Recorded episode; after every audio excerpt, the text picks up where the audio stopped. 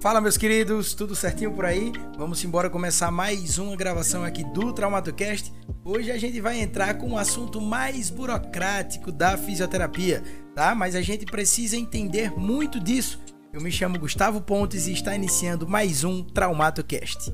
Então vamos lá, o assunto de hoje: entidades de classe tá? O assunto mais burocrático, como eu já te falei, uma parte mais rebuscada da fisioterapia, onde a gente vai precisar e vai ter que se atentar em muitos conceitos, beleza? Mas primeiro, Gustavo, o que é que significa entidades de classe? Se liga.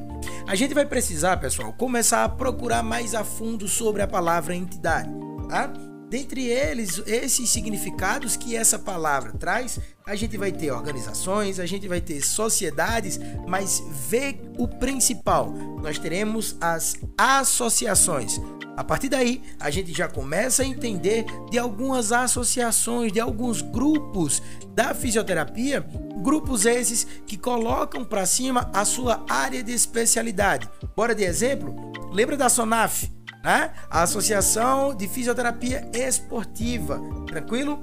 Ah, lembra da Abrafito, Associação de Traumato Ortopédico, tá? Então, isso são as entidades, as entidades da fisioterapia, as entidades de classe.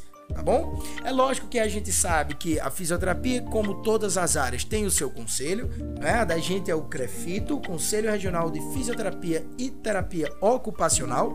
Tá? E o nosso conselho, pessoal, que não é diferente dos outros, tá? Ele vai ter algumas funções, certo? Funções essas que a gente precisa estar atento, principalmente nas nossas áreas de atuação quanto à fisioterapia, beleza? Dessas funções, o Conselho vai ser responsável por regularizar e fiscalizar as atividades profissionais, tá? as atividades ilegais desse profissional, desse estudante, enfim. O Conselho vai ter aquele olhar mais crítico e vai estar tá ligado naquelas coisinhas em que tu pode e que você não pode fazer. Tá? Tudo isso cabe muita confusão, meninos. Tudo isso cabe processo, tudo isso cabe muita coisa que vai negativar, negativar meu nome, Gustavo não, mas negativar a tua imagem para o conselho, a tua imagem para a fisioterapia no geral. Além disso, a gente vai estar tá avaliando, a gente vai estar tá analisando as publicações indevidas, tá? O conselho vai fazer parte disso tudo, tá? Tudo isso para a gente garantir uma atuação legal da nossa fisioterapia, do fisioterapeuta, tá? Então o conselho vai fazer parte de todos esses pontos para a gente ter uma atuação 100%, para a gente estar tá com uma atuação legal, beleza? Então, sabendo na nossa função, o que é comum a gente ver, a ideia de promoções, a ideia de Black Friday, né? A ideias de pacotes, de combo. E como que é, Gustavo, que o conselho acha disso? A gente tem no nosso conselho uma resolução de número 391/2011. Bora repetir? Resolução 391/2011. Essa resolução, ela mostra muito explícito que não pode, ou seja, a proibição da oferta de serviços fisioterapêuticos e terapêuticos ocupacionais por meio das bases eletrônicas. Tá? O que é que o governo, o que é que o Ministério da Saúde entende sobre isso? entende que a fisioterapia ah, não é uma mercadoria, entende que a área da saúde, no geral, não é uma mercadoria. Então é justamente isso que tem esses travamentos, que tem essas impossibilidades de você fazer a ideia de promoção, de você fazer a ideia de Black Friday, enfim, de você fornecer algo que vá desvalorizar o teu trabalho. Beleza até aí, meninos? Tranquilão? Outro ponto que a gente vai precisar entender é a diferença de fornecer e divulgar, tá?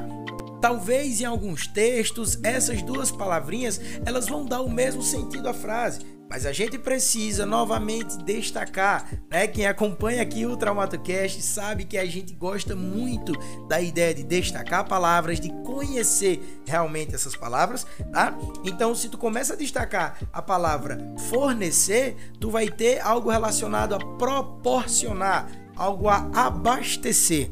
Porém, se a gente começa a destacar a palavra divulgar, vê que legal, pessoal a gente consegue ter algo como se quisesse tornar algo público, tá? Como se a gente quisesse propagar, ou seja, espalhar a nossa ideia. Então, divulgação, legal? Fornecimento, algo não tão legal. Tranquilo? É a partir daí que a gente começa a dividir as coisas, ou seja, a dividir os conceitos. Tu não pode, segundo o conselho, fornecer promoção, fornecer pacotes que venham te dar desconto. Porém, segundo o conselho, você pode divulgar. Você pode divulgar sua marca, você pode divulgar sua clínica, você pode divulgar seu consultório, você pode divulgar o seu trabalho. Porém, seguindo a risca essas normas do conselho, para gente, claro, ficar tudo ok nessa pegada. Tranquilo, meninos? A gente precisa entender desses pontos, porque não adianta a gente querer estar tá nadando lá na frente se a gente não tá com os nossos braços, se a gente, a gente não adianta a gente querer navegar lá na frente se a gente não tá com o nosso barco equipado, tá bom? Então a gente precisa ter os braços fortes para nadar lá na frente, a gente precisa ter o nosso barco equipado para navegar lá na frente. Então essa parte mais burocrática, essa parte mais de legislação, essa parte mais de conselho, essa parte mais que dá dor de cabeça na gente, que a gente precisa entender, a gente precisa estar por dentro para fazer um trabalho muito, mas muito bem feito da fisioterapia. Até porque a gente vive de resultado, a gente vive de reconhecimento. Beleza? A gente acaba de finalizar o nosso episódio sobre entidades de classe, tá bom? Temos o nosso e-mail de suporte aqui na descrição desse áudio.